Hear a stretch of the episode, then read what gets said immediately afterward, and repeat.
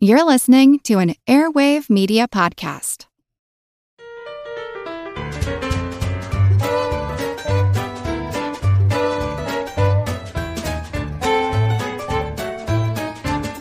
Hello, fellow factoid freaks and flapdoodle fans. Welcome to Good Job Brain, your weekly quiz show and offbeat trivia podcast. This is episode 232. And of course, I'm your humble host, Karen, and we are your uh, platoon of pleasant people pleased to present plenty of pleasurable podcasting. I'm Colin. I'm Dana. And I'm Chris. We are coming to you from, well, me and Dana are coming to you from the very glamorous Business Center calling room at the Aria Hotel in Las Vegas. Ooh. Yeah, we haven't recorded a podcast in the same room in a really long time. In, In years. years. All it took was BTS. yes, the, the- the power of BTS. Yeah. And as as committed as we are to BTS, we're also equally committed to a Good Job Brain. And this is why I mm-hmm. brought my computer and our, our mic and setting this up at the business center that, of course, nobody's at. right. We're here in Las Vegas. What are Yeah. you doing? Yeah, we're like above the casino floor in a tiny business suite. So the only reason why Dana's here is we thought she was going to be home. She was going to fly out yesterday, but her flight got canceled. And so mm. now we're here. We also got to see BTS for the second time. yeah. Anyways, The universe provided. all right. Without further ado, let's jump into our first general trivia segment pop quiz hot shot. So, I didn't bring bring a trivial pursuit card, so I looked one up on Google. Ah, good. Um, and so I got a picture of a card here. Colin, once you were in Seattle and you re- we recorded a podcast episode, and you were good enough to bring your buzzer. I took inspiration from that, and I did not bring my buzzer, but I recorded the sound of the buzzer onto my Ah. phone. yes. Dana, you can use my dog buzzer recording from Oh. my phone. Thank you. And so here we go. Let's try this. Let's answer some questions. First question Blue Wedge for geography. What country is home to Heineken beer? Oh, of course, Colin. Mhm. I believe that's the Netherlands. It is the Netherlands. Hmm. All right, second question. How many seconds usually elapsed before the tape self destructed on Mission Impossible? Oh, Yeah. What's everybody's guess? oh, geez. 10. Five. Five, s- five or six. It is five, Five. seconds. Oh. Yeah, yeah, yeah. Five seconds. Nice. I don't know if they do that in the movies. They don't have the tapes in the movies anymore, right? anymore. Only on the Hmm. show. Maybe in the first one? It's been so long since I saw the first one. How many are there now? The tapes? None. They all self-destructed. Yeah. No. isn't so seven about to, or isn't seven the next one due to come out? I Seriously? we were into the teens by now, but no. Okay, so they're at six now, but seven and eight are scheduled to be re- released in 2023 and 2024. Seven Oh, and gosh. eight. All right, next question. What date in 44 BC was Julius Caesar assassinated? Oh, Whoa. Well, I'm it going to call on Dana because she she used Yeah. the, my buzzer The app. recording. Yeah. Yes, the mm-hmm. app. Was it? Oh God, I always forget if it's the thirteenth or the seventeenth. The seventeenth? Incorrect. Chris, I believe Is it well? I mean, is it generally considered to be the the fifteenth? yeah. fifteenth, The middle yes. of the month. Okay. Okay. Yeah. Yeah. But the real Ides is uh, the new moon. Right. All right, next question. What heroic group did D'Artagnan lead? Ah. Colin. The Three Musketeers. Yes. Yeah. Three musketeers. Green Wedge for Science and Nature. What's the term for opposition to an electrical current in a conductor? E- Chris. Resistance. Correct. Resistance. Mm. Uh, last question, Orange Wedge. What's the main vegetable in Vichy vichyssoise? Oh, geez. Uh, Chris. Potato. Incorrect. Okay. Ooh, that's I was I was gonna say potato. You say potato. I say Potato, is in it. Describe what vichyssoise is, or what you think it is. Nobody said I would have to describe what vichyssoise. Okay. was. I didn't sign up for this. Yeah.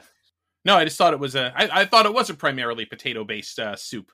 It is leeks. Oh, Oh, they're more linked than potato in it? Oh. Okay. Is that Maybe by- is that potato by is not considered flavor a or by vegetable in this. I don't know. Yeah, Yeah. maybe it's Ah. a tuber. Leeks. All right. Thank you, Trivial Pursuit card that I found on the internet. Nice. I was in a jam.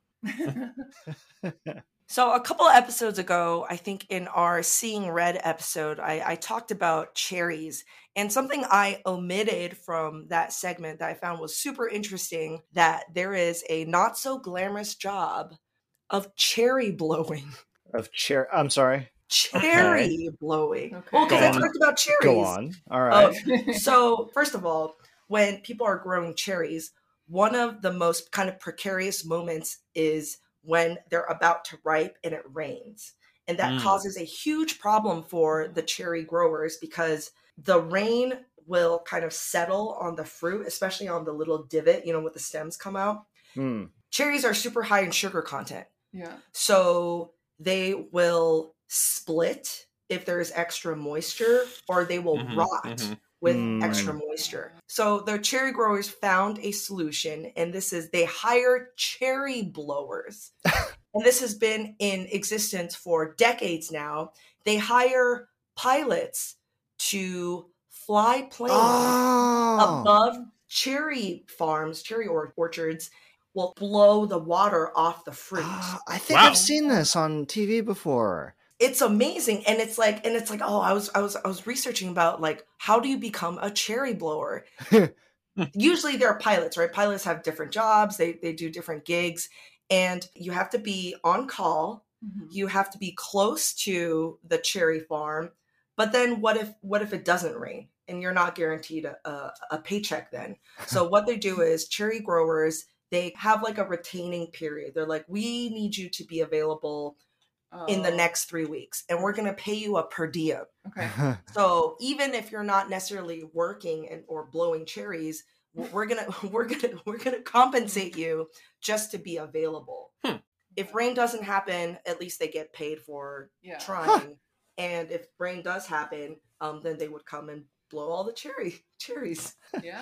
when you Um, when you when you first said it, I, I was not picturing you know like a helicopter. I was thinking you know like a guy with like a little straw or something like yeah, yeah I like was like, they do that by mouth. Yeah, wow.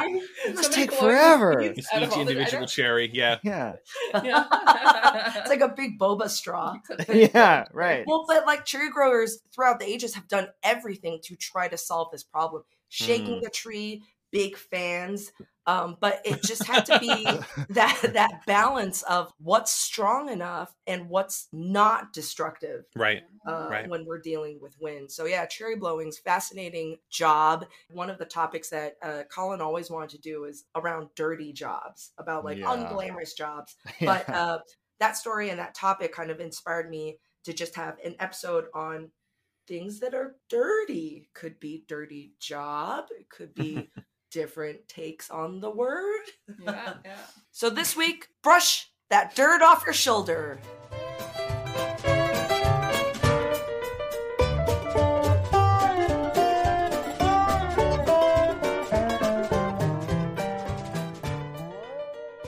So guys, human existence is in many ways yeah. Wow.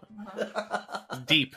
a never-ending struggle against dirt in America and uh, in the world. I guess actually, we found a way to turn that struggle into consumer products. Never-ending supply of cleaning products, goods to clean everything from your house to your body uh, and everything in between.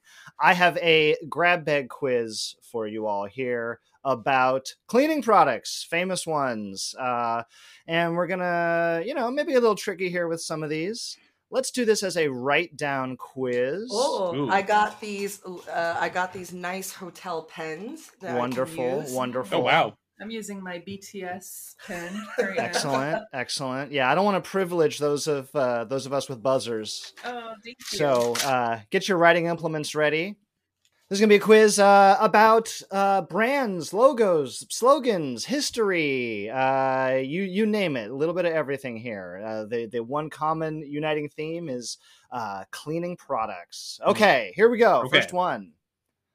According to its manufacturer, among the ingredients in this cleaning product is Liquitint Sky Blue, a trademarked dye. The name, of course, trademarked. All right, when you're ready, answers up. Okay, I believe everyone has written the correct answer here. Windex, that's right. Yeah, Nice. really just iconic color here. Uh, they were the ones I learned that that really pioneered blue equals glass cleaner. It was just, and Yeah. everybody else on the market just kind of followed suit. Mm. Did I ever mention on the show? So I went to Iceland. I ate the fermented shark. Oh, Right, yeah. yes, yes. yeah, the And it- hakarl. hmm Well, to me, it tastes like eating a cube of concentrated Windex. Yeah, yeah. Oh, well. I mean, you know, famously, if you're not familiar with Windex, you're right. I mean, it, you know, it goes back to the 1930s, um, and yeah, famously, a high ammonia percentage in the product. That was really kind of its Oh. active ingredient. Was uh, yeah, I mean, as much as five percent ammonia at times. Um, so yeah, totally, totally understand why the fermented shark, uh, which is high in ammonia, also uh, gives you it's that. high in it's high in pea acid. yeah, yeah, yeah. That Yeah. whiff of whiff of Windex. Okay, uh, let's talk about Mr. Clean. Mr. Clean, the well-known, hardworking, bald-headed mascot introduced by Procter and Gamble in 1958 for uh, what has become a true family of cleaning products. But we'll stick with color here. What color are Mr. Clean's eyebrows? Ha! What color are Mr. Clean's Oh. eyebrows? Doesn't have any hair on top of his head, but he's got Ah. got two two good eyebrows there. Huh. Okay. Mr. Clean, uh, in Spain known as Don Limpio. What does that mean? In, uh, in, in France, he is Monsieur Propre. Answers up when you're ready. You're all trying to just imagine him here. All right. Karen and Dana have said white. Chris has said blonde. Uh, Chris, I'm sorry. The correct Oh. answer is white. Really? Mr. Clean's eyes. Okay. His, his eyes. His eyebrows are white. White. he he looks like a like an adult, like a grown up Oompa Loompa. Yeah. yeah, I never, I never really Yeah, thought about it that way. hair. Right, right, Yeah. right. In 1978, Bristol Myers introduced Body on Tap shampoo, which was one third what? Body on Tap shampoo. And I, I have a, uh fun commercial I will play for you here in a moment. Oh, thank you. All right. Right. One third. Got it. It's got to be this. You have all thankfully put the right answer. It is indeed beer. Body Wow. on tap shampoo. One third beer. Uh, I, I, I, it, it's, it just, it, it sounds so ridiculous, but apparently it's quite popular. They even uh, reintroduced this a few years ago. Uh, there was a commercial for Body on Tap shampoo I found with a young Kim Basinger, which uh, we can play here. Just one second. Uh, apparently, they used uh, beer they got from Budweiser uh, Corporation. They would. Oh, uh, it's a um, collab. well, it, y- yes and no. I, it sounds like uh, the Bud was they were happy to take Bristol Myers money, but they did not want to be involved in any of the marketing. And they, they were Oh, like, "No, you can't. Yeah, you can't say proudly featuring." Yeah, and they had Right. to, you know, denature the beer, so Oh, it was, I was no gonna longer. ask if you needed an ID to get. Yeah, no, in fact, Oh. they yeah, they uh well here, let, let me let me share this ad with you guys here. They have some uh, helpful advice uh for you as a consumer. Mmm, clean. I mean, really clean. And it holds any set I want. New beer enriched shampoo, Body on Tap, gives your hair super body, super hold. Brewed with one third real beer. Wow. But don't drink it. Just shampoo. Whether I roll it, pin it, curl it, or blow it dry. It gives my hair super body, super hold. And the shine of your life. It's the beer shampoo that does it in three bodybuilding formulas. That's body. On tap. I, ju- I don't get it. I don't even- I'm listening to the ad. I'm just like, you're not even making the case for why the beer. yeah, should be in why? there. What it's does just it like do? it's shampoo and it has beer in it. Wow, amazing. Yes. And she's All like, right. "Don't drink it," which I'm sure I'm sure the lawyers were like, "Now, all right, you got to make sure that she says don't drink it in there." Yeah, She's like, see, it works. You can still blow dry your hair. it Yeah. works. yeah, like, it didn't okay. fall out, and I smell like a brewery. It's oh well, that's, I know. I love great. smelling like yeast. Yeah. Yeah. it sold for a number of years, and then I, as I say, I read a few years ago they brought it back. There was enough of a fan base or nostalgia, I guess, or maybe just curiosity. okay, question four. Question four. From 1970 to 1990, actor Nancy Walker portrayed Rosie, a no nonsense New Jersey diner waitress pitching a product Oh, with a very famous catchphrase, one of the best known in American consumer history. mhm, mhm. For one point each, oh, two, two, two points here. I want you to tell me what is the product and what is the catchphrase slash slogan. Once again, Nancy Walker in her uh, famous portrayal on TV, anyway, of Rosie, a diner waitress. Numerous commercials over 20 years. Household name product. What is the product? What is the catchphrase? Chris nodding serenely. I mean, I have an answer that I think is really great. I'm kind of just guessing what would a diner waitress. It must be yeah. like What kind of scenarios would a diner waitress run into? spills, like Mhm. laundry related, cleaning the counter. I It's a mean, cle- Karen, you just got to trust your cleaning instincts. So, yeah, yeah. I think trust your instincts here, Karen. But Yeah. like I have to think of now. I have to think of a tagline, so it has to be a product that has a tagline. Oh, oh, I know. Oh my god, see, this Oh. is what like a little bit of time gives you. Yeah. Um, um, uh, All right.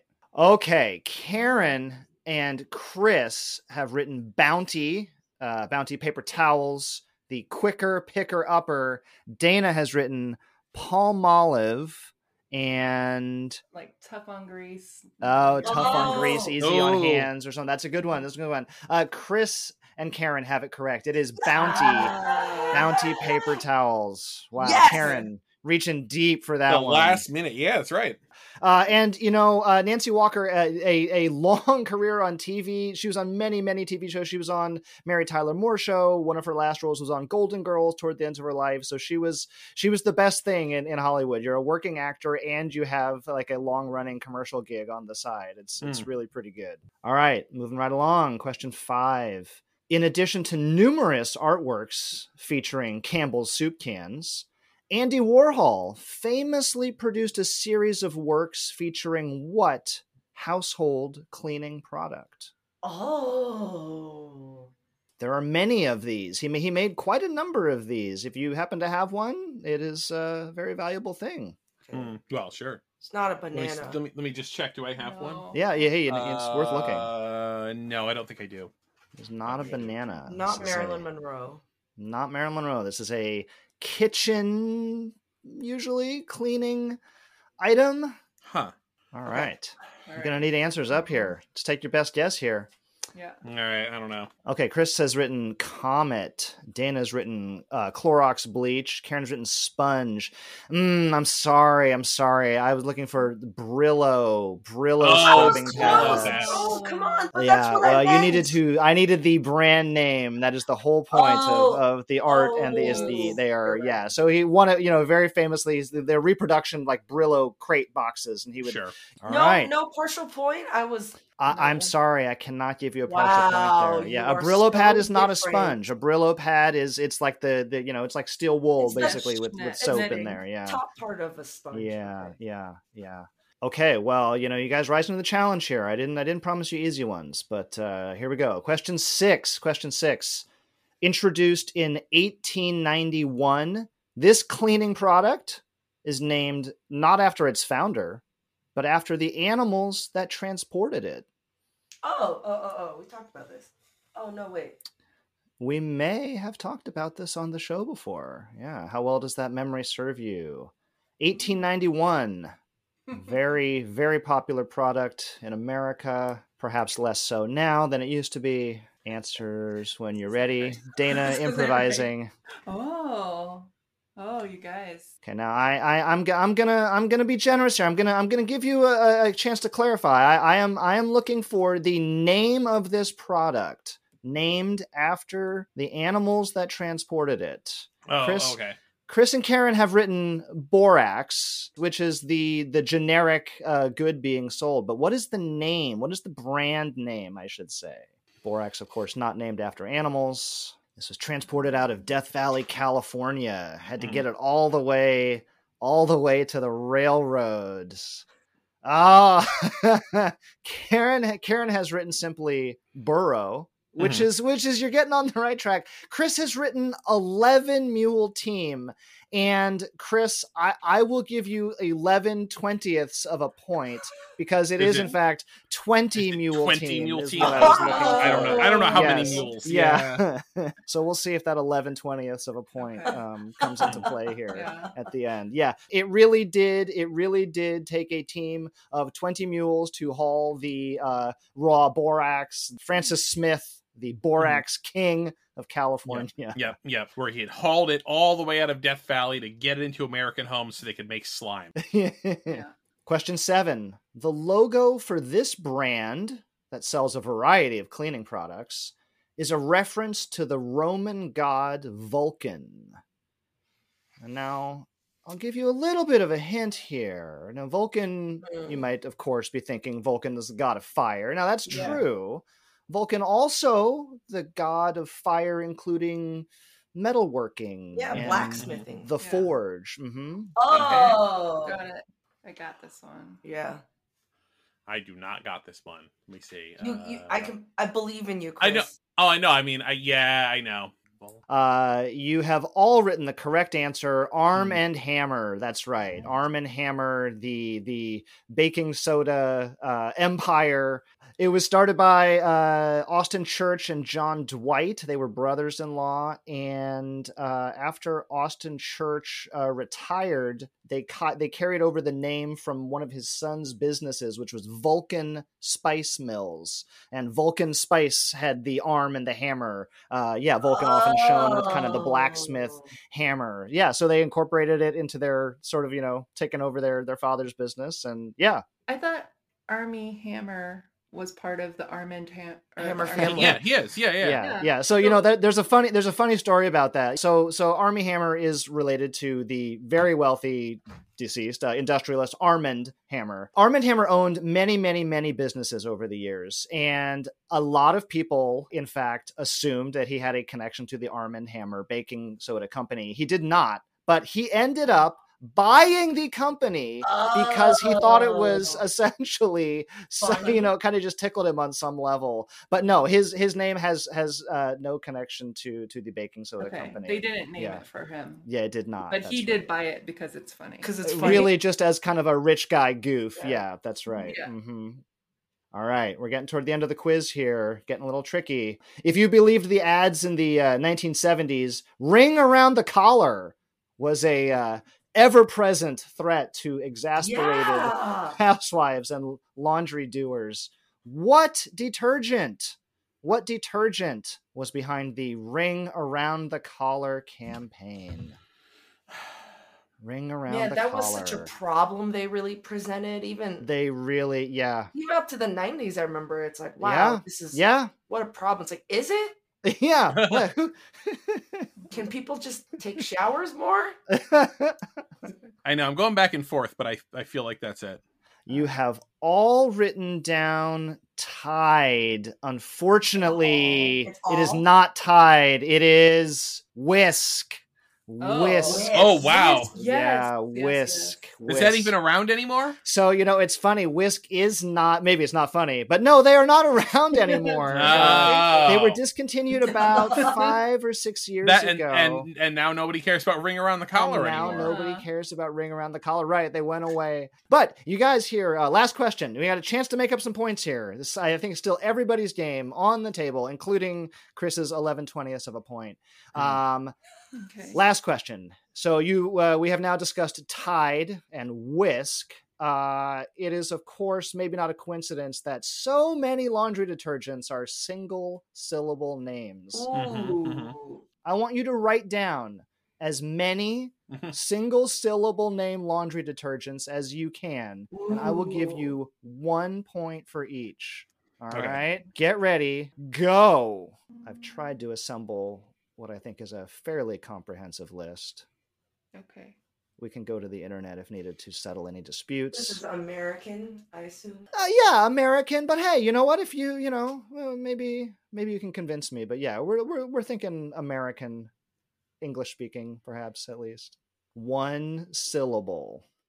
If you can think of a multiple word with one syllable, that'd be very impressive. Ah. All right, time is time is up. I gotta call it. Should have at least two. All right, who wants to go first? I'll go first. I'll go Okay, first. I'll Chris. read- okay, all okay. right, all right. Tide, Yeah. Yep, whisk, yep, Yeah.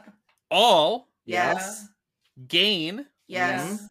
cheer, Yeah. Oh. and uh Dreft, the baby shampoo. I will the give ba- you baby draft. detergent. Yes, yeah, yeah, Yeah. Draft the uh, Not baby the- shampoo. Not yeah, baby shampoo. Yeah, the detergent. A clothes line of products. That's right. The Yeah. first synthetic detergent I read. Uh, Dreft. Oh wow. Yeah, yeah.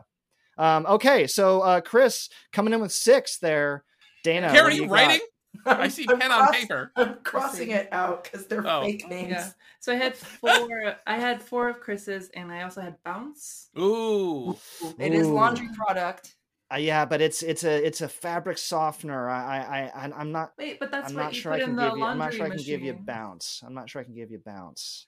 But you put it in uh, the washer. She's mad now. Four for Dana.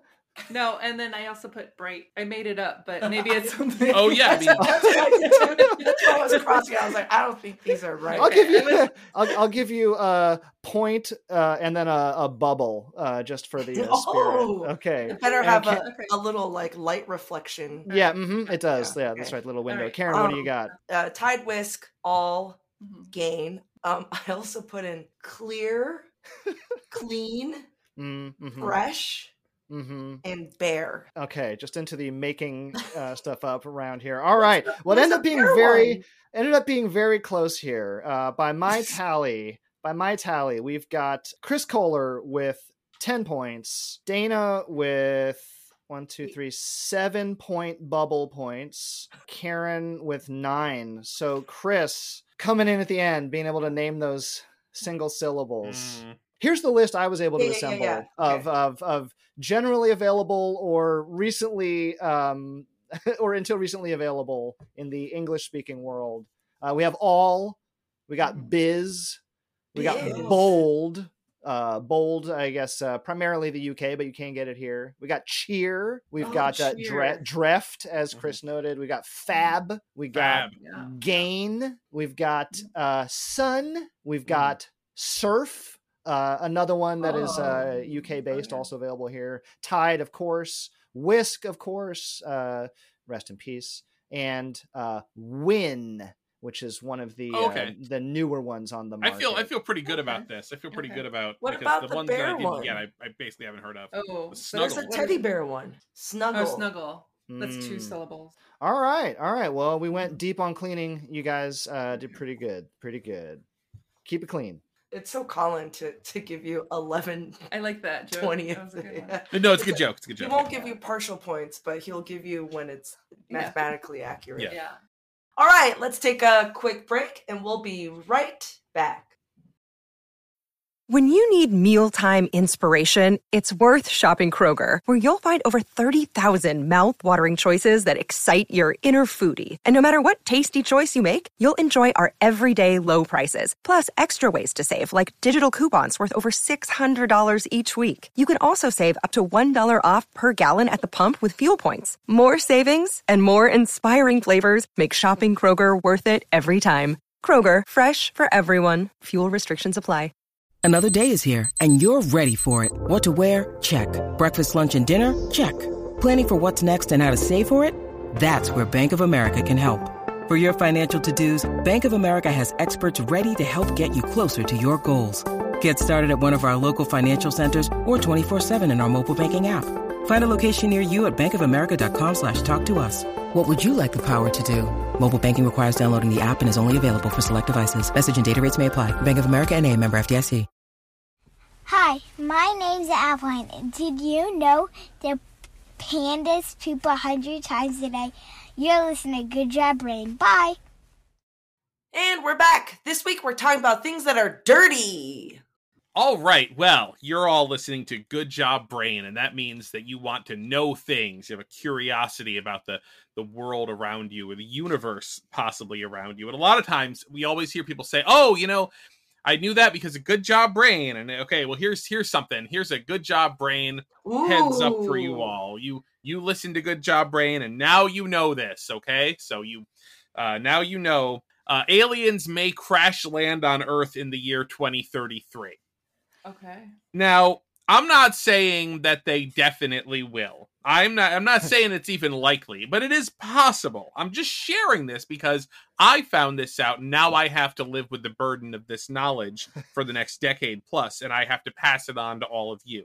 Again, I became burdened with this this heavy knowledge that aliens may crash land on Earth in the year 2033 because of this show.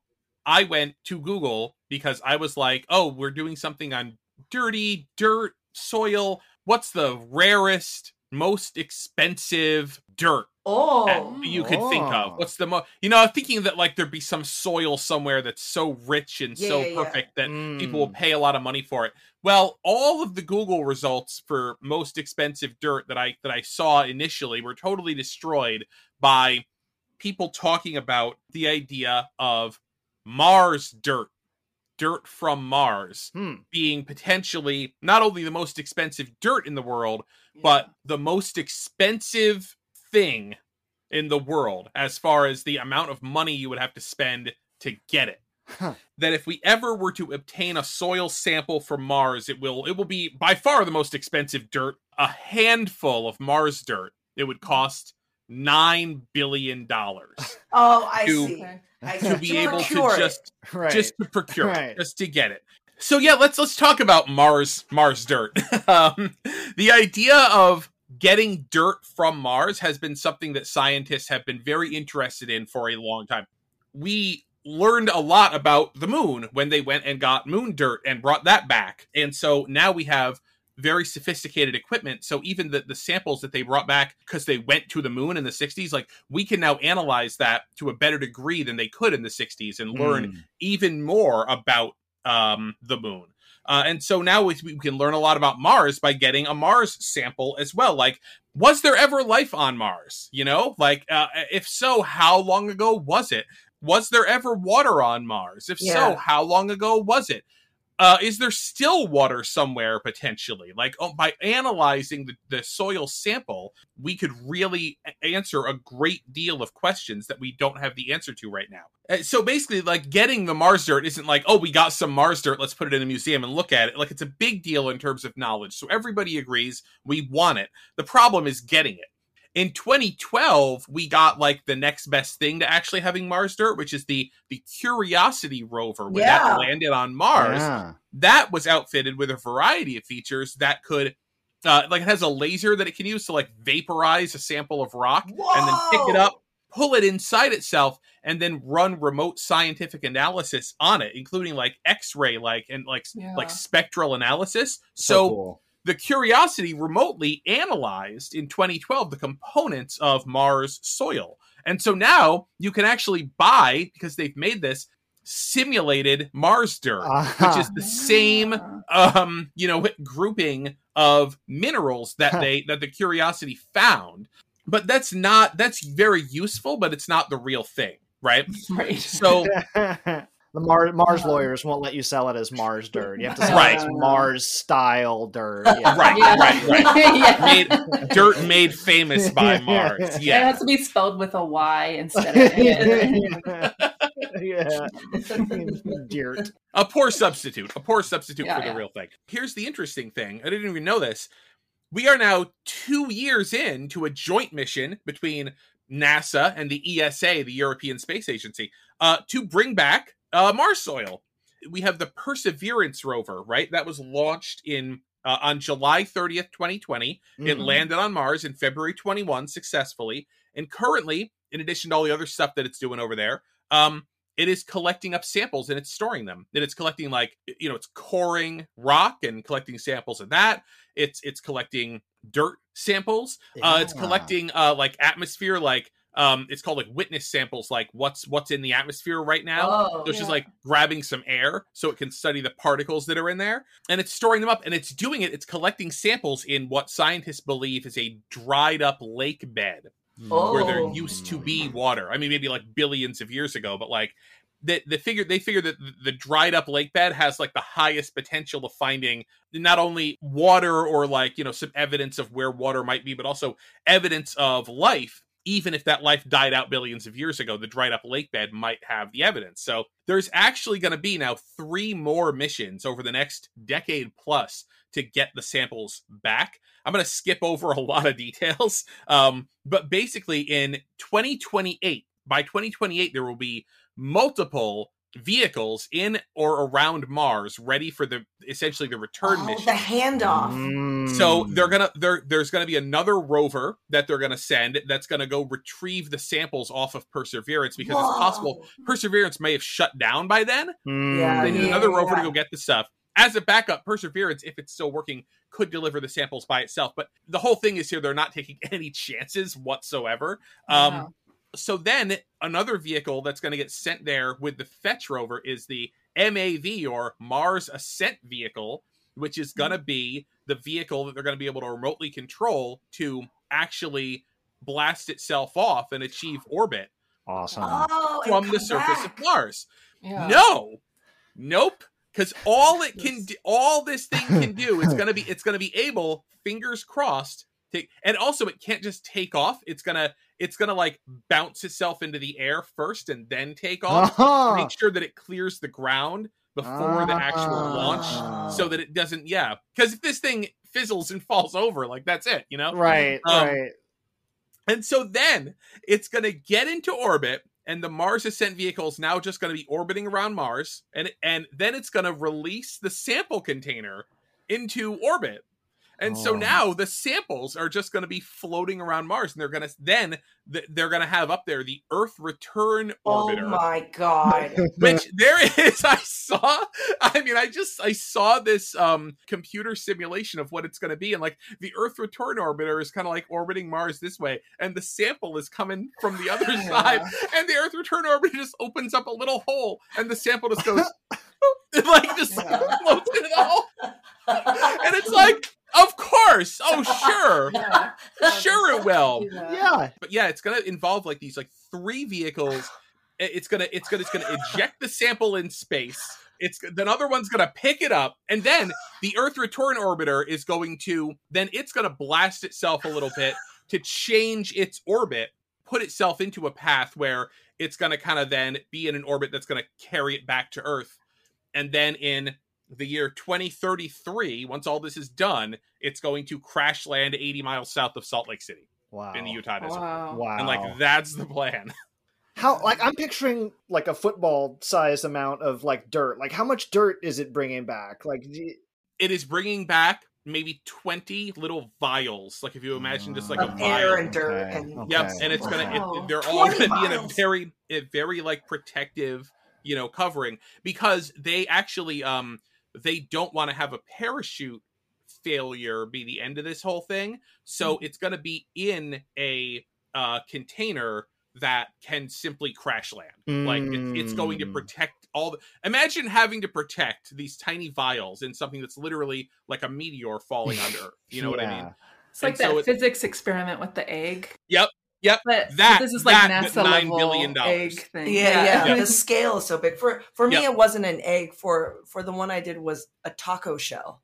Oh. Ah, oh, we I did one with a light bulb. I did one with a light bulb. We had, Right. had to see how far we could drop a light bulb. and it's yeah. like they could they could try to do this faster but they they're just giving themselves as ah. much they're just giving themselves a nice big padded window to make sure this is perfect so this brings us back to the aliens crash landing on earth because it's like we've done analysis of what's in there remotely on the on the curiosity rover but it's like might there be microscopic life forms in there? Like we don't know. Like we don't know. It's it's very unlikely at this point. Yeah, Mhm. which Mhm. means you know people are not like super concerned about this but like when this thing comes in, they're absolutely they're treating it like a potential huge biohazard Mm. Oh yeah, yeah, yeah, Yeah. makes sense. until they can be sure that it's not. And in fact, even just to make sure that the outside of the containers, like the outside of the vials, don't bring anything from Mars. They want to make sure the insides are Mars and the outsides are not. They're super clean, right?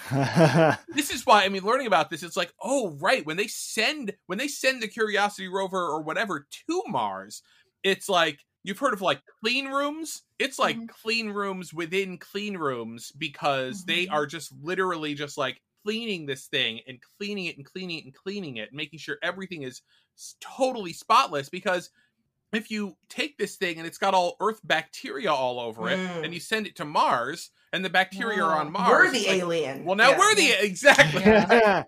precisely. And then you come back and it's like, oh, there is life on Mars. It's like, no, there's not. We just sent it there. It's like there is now. So yes, I'm exaggerating here the threat to uh, human existence. It's exceedingly unlikely that life is going to hitch a ride, but they they have to be absolutely sure. Yeah. But yeah, so if everything goes well, I mean, if all of these if all of these things actually work and everything is fine, we could have a handful of not even a handful, like several vials of Mars dirt uh for the low cost well, you know, I'll say this. It's It's it's not it's this is not my observation. I saw somebody make this observation in a YouTube comment, but it's like the dirt is zero dollars, but the shipping and handling That's how they so get we you. so we Yeah. that's that, that's always that's always How that's how, you. that's how they get you in 11 short years from now All right, I have a quiz for you all. It's called Dirty Movies, and I want you to note that dirty is in quotes. You maybe Ah, forget my okay, voice. okay. because All all the movie titles Yeah, include the word parents don't dirty. freak out. Yeah, this is a family show. Uh, so dirty is in quotes. And I'm going to give you the year and I'm going to read you the IMDb plot synopsis. All right. And you buzz in and tell me the name of the dirty movie. Okay. Okay. All right, first movie. This is 1987. Spending the summer at, at a Catskills resort with her family, Frances Baby Houseman falls in love with the camp's dance instructor, Johnny Castle. Johnny Castle. Uh, Uh, everybody. dirty, Dirty Dirty Dancing. dancing. Starring Patrick Swayze and Jennifer Grey. Yeah, and hey, let's not downsell our man Jerry Orbach here either. Yes, I mean, yes. Come on. Yeah. Next movie, 1971. When a madman calling himself the Scorpio Killer menaces the city, tough as nails San Francisco police inspector Harry Callahan is assigned to track down and ferret out the crazed psychopath. I heard a horse first. Colin? Uh, that is uh, Dirty Harry, Dirty Harry, starring Clint Eastwood. Clint Eastwood. Yeah, that's right. 2016 movie. Right before his wedding, an uptight guy is tricked into driving his grandfather, a lecherous former Army lieutenant colonel, to Florida for spring break. Oh, oh, Colin. is this uh, Dirty Grandpa? Is that what it is? Dirty Oh, Grandpa. Wow. I didn't see this one. I didn't. This Zac- was Zac Efron. Zac Zac Efron, right? Who's the Okay. grandpa? Do you Robert- remember? Was it Robert De De Niro? Niro. It was it De. Niro? Bobby D. Okay, 1988. Two con men try to settle their rivalry by betting on who can swindle a young American heiress out of $50,000 first. Karen. Dirty Rotten Scoundrels, That- starring Michael Caine. Yes. yes. Yeah, like two thirds of every movie released in the eighties. Michael, Michael Caine. Can you think of, do you know who the other person is? Steve Martin. This is a 1967 dirty movie. During World War II, a rebellious U.S. Army major is assigned a dozen convicted murderers to train and lead them into a mass assassination mission of German officers. Karen. The Dirty Dozen. Yes. Yeah. Yes. Do you know any of the people in that? Nope. It's Lee Marvin and Ernest Borgnine. Yeah. Oh, okay. All right, 2004. High school senior Katie moves to Havana in November 1958 when her dad gets a promotion at Ford. She meets a local waiter who introduces her to sensual Cuban music and dance. They enter a big dance contest for the prize when he gets fired. I heard a rooster, Chris. Dirty Dancing 2 Havana Nights. Yo, Uh, darn it! Oh, okay. How do you know? Man. I, I just well, I knew there was a Dirty Dancing 2, and then I you said Cuba. I'm like, okay, I've heard this before. All right. It is actually not called Dirty Dancing 2. Oh. Uh, Karen, Is it Dirty Dancing Havana Nights? that's right. Dirty oh, no, Dancing. they want you to feel like you can watch them in either order, you know. Oh. Yeah. gonna- I mean, 58. It might be a prequel or, Oh. or you know, not really a prequel, but you know, uh, Right. Yep. yeah. Right, uh, do you know any of the people in this movie? I Oh. can't say that I do, but Absolutely if you say the not. name, maybe I'll ring. the bell. Okay, Diego Luna. Oh yes, he was Oh, really? Yes. in Y tu Mama Yes. También, yeah. Y tu Mama También, yeah.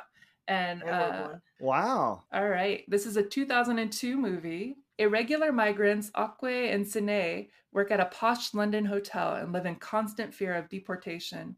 One night, Okwe stumbles across evidence of a bizarre murder, setting off a series of events that could lead to disaster or freedom. Starring two big actors.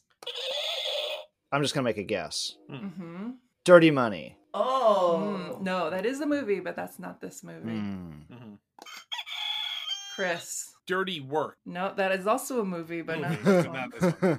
It's tricky. This is one. This is the hardest one in this Okay. quiz. Dirty Pretty Things with Chiwetel Ejiofor and Audrey Tautou. Tautou. Uh, yeah, I never saw that one. Definitely heard of it. Okay, this is the last one. This is a dirty TV show.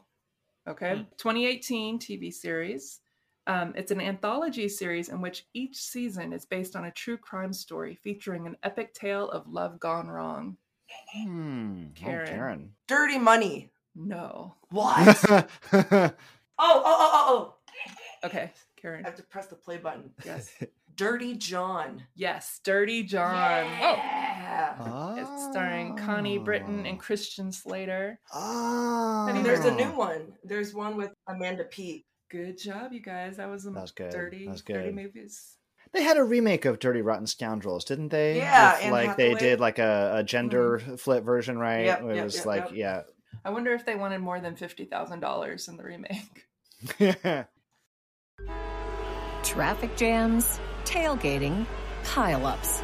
Ugh, the joys of driving. How could it get worse? The federal government wants to have a say in what you drive. That's right. The Biden administration's EPA is pushing mandates that would ban two out of every three vehicles on the road today. Don't let Washington become your backseat driver. Protect the freedom of driving your way. Visit EnergyCitizens.org. Paid for by the American Petroleum Institute. So I have our last segment, but this is not part of my segment. I just this is another jo- like weird dirty job that I found. This is egg addling. Egg addling. Have you guys heard Okay. about this before? You're just making these up. No, Karen. no, I I know. It Like- sounds like, like I Cherry shaking blowing, eggs? shaking eggs.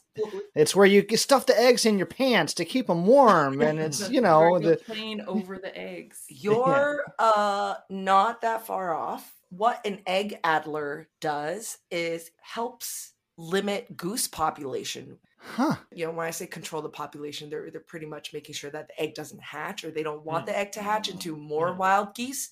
So definitely more humane than than just straight up killing geese. So egg addling, someone will come, wade in the water, and they dip the eggs in oil. The oil will stop oxygen from passing through the shell. Oh. So the egg will never Being a Mm. Chick. Or being something. yeah, being a gosling because there's never going to be oxygen in the beginning for it to Okay. happen. It just It's not that it's too slippery for her to sit on it anymore. Oh, No, no, yeah, no, yeah. okay. Comedically flies off the eggs. Whoa. They just use corn oil and they dip the, the eggs in corn oil and it'll Mm. stop it from uh, you Wow. know, and they and into a they they leave it in the nest so the mama goose doesn't freak out like where's my egg right Yes, it's yes. wow or reject other eggs. it's probably not a clean job No, definitely not. No. I mean, a lot of poop.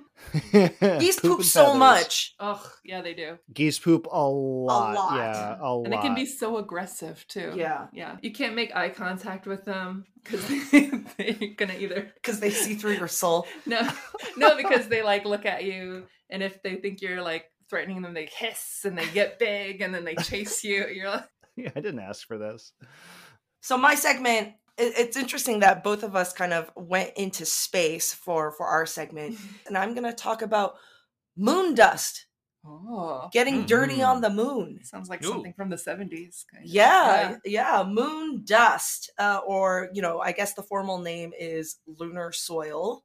So, what does it feel like? Mm. What do you think moon dust feels like? Ooh. Talc?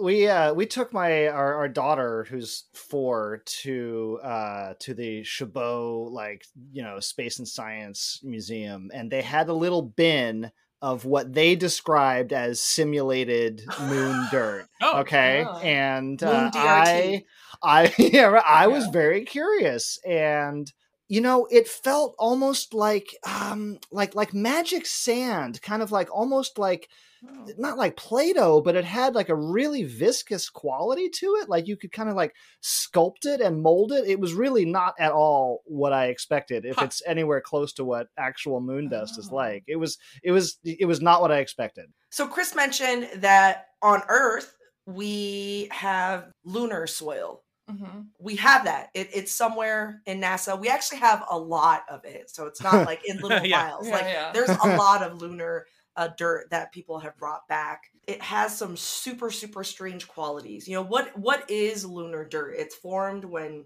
meteoroids crash on the moon's surface, heating, pulverizing rocks. Uh, there is no water on moon, and so it's very dry. But there's also no wind or water movement. There's no movement to tumble the moon dust. Oh. So it's almost like as if they're they've never been disturbed. So the particle, the most signature characteristic of moon dust, the edges are really really jagged on a very small scale. Ah. And annoyingly, they cling to everything because it's so it's almost like a like a mini burr or a mini like velcro because it's so rough. Ah. Astronauts described it as invasive. It is so Ah. annoying and it's so clingy. It's the glitter of the sky. It is the it is the glitter of space. Yeah. It clings to spacesuits. It can eat away layers of moon boots as they're walking on the Wow. moon. Imagine when it comes into contact with humans Mm. Or into humans. So famously, Jack Schmitt, who is an Apollo 17 astronaut, he actually had a reaction. He took, you know, he on on the space shuttle, he took off his helmet after, you know, a stroll on the moon and he started having like allergies. His throat was like kind of congested, his Yeah. eyes were itchy. Mm. Oh no. I guess people didn't really think about Because that. they're like, they're no creatures. Yeah, so we must be safe. Yeah. So astronauts also have smelled and tasted moon Oh. the human, the human impulse to taste something Yeah, new. I- I know, I know. Guys, don't put this in your mouth. And well, what does it taste like? What does it smell like? Is it just putting sand in your mouth? You're like, But pointier. yeah, pointing Right, to cut up right. your tongue. It smells like and it tastes like gunpowder. Huh. Why did you put that in your mouth? Moon dust and gunpowder, they don't share any similar chemical makeup or properties. So it has been a long mystery for NASA as to why when astronauts in their space shuttle smell moon dust, they smell gunpowder. It's as if someone fired a gun. Huh. And on Earth, it doesn't smell like anything. Oh, really? Yeah. it only- Oh. it only smells like that in space or within the space shuttle when they're kind of freshly stepped off the moon. But like Huh. when they bring it back, it doesn't smell like anything. Hmm. Yeah, so they have a couple of theories. It could be oxidation, the smell dis- dissipates. They weren't vacuum sealing the dust to come back. Like they they just opened it in the space shuttle. Like it gets everywhere, glitter, and then they like eat it. You're like, what are you guys doing? What are you doing? So Like- obviously they did put in the effort of transporting the dust back. I said earlier, this stuff is so abrasive, they broke the vacuum seal Oh. because this stuff is so rough that it's not a true vacuum. Huh. That's crazy. Mm. For every mission, every mission that they brought back, there's always a problem with like really containing the moon dust. So it could be because of that, that like the moisture of our planet and also oxidation kind of just like neutralized or got rid of Mm. the odor. Some theorize it might be Mm. solar winds. Too many weird mysteries around this stuff. I want to see, yeah, what other things Yeah. smell different, you know, in space versus on Earth. So currently no one knows. We we literally don't know why it smells like gunpowder. Wow. I picture that, you know, just a dude with a shovel, you know, in like the early moon missions. Maybe, I don't know, maybe technology is helping us here. I think they figured it out by now. Yeah. So yes, a NASA mystery. Also, smelling moon dust is very dangerous because it, it will rip your rip rip, your, your insides. up. Yeah, yeah. Right. So don't do it. So don't do it. don't play with it. Don't Don't, touch it. it. You Don't eat it. The simulated moon dust at the Children's Science Museum. Yeah, yeah, probably so. I would just stop there. Yeah. but you definitely, I look, I, I would feel safer eating real moon dust than the moon dust from the Children's Science Center bin. Oh, yeah. Ew. Ew. Wow, moon dust smells a lot like boogers. Urine, children's it's, it's very sticky. yeah, so you're like it's viscous, and I was like, I don't know if oh, that's, That's- grape soda, Colin. Yeah. That's, Purple. Uh, so, listeners, last week I presented you a challenge, a Wordle challenge. I'm trying to, my attempt to make a Wordle based puzzle, uh, but in audio format. And I have the same challenge for you for a different word this week. What this is, is pretend that there is a person who's playing Wordle and all you see is their screen and you see that they've attempted to guess at the the wordle secret word uh, five times and you have their list of words. And so can you use this information and work backwards to figure out what the correct answer is? Now this person is a pretty casual wordle player meaning they're not going to bank or bench letters. They will never repeat wrong letters. Um, if they get a letter right they will always use it in their next guess. If they get the letter right and in the right place, they will always keep that letter there. So I think a lot of you guys had fun uh, last week solving this puzzle. I have another one for you. I'm going to give you five words in order. Here we go. Word number one night. N I G H T. Second word is 40. F O R T Y. The third word is stump. S T U M P, stump. Number four, acted. A C T E D. And the last word is tweak. T W E A K. So a little bit of a solving aid. For example, the first two words are night and 40. With these two guesses, you probably can figure out that this person probably had T right, but in the wrong position Yeah. in night um, because they repeated T in the second guess in 40, but with T's in a different position now. It's in the fourth position. So is the kind of the logic that you might need to backwards solve this. They're really hunting for that T's. Yeah, Ah, yeah, yeah. yeah. They're they're they're shopping around. They're like, is it here? Is it here? Is it here? If you figured out the word, you can head over to our website, goodjobbrain.com, and you'll see a, a Wordle puzzle section, and you can put your answer there. Good luck. And that's our show. Thank you guys for joining me, and thank you guys, listeners, for listening in. Uh, as you can tell, my, my voice is starting to to, to go away. that means we had a good time Yeah. Well spent. that we had a good time. Hope you guys learned a lot of stuff about Mars dirt and moon dirt, cleaning products to fix your dirty problems, and dirty movies, dirty titled movies. You can find us on Apple Podcasts, Google Podcasts, Spotify, and on all podcast apps, and on our website, goodjobbrain.com. This podcast is part of Airwave Media Podcast Network. Visit airwavemedia.com to listen and subscribe to other shows like Food with Mark Bittman, Infamous America, Subtext, and Food with Mark Bittman. And we'll see you guys next week. Bye. Bye. Bye.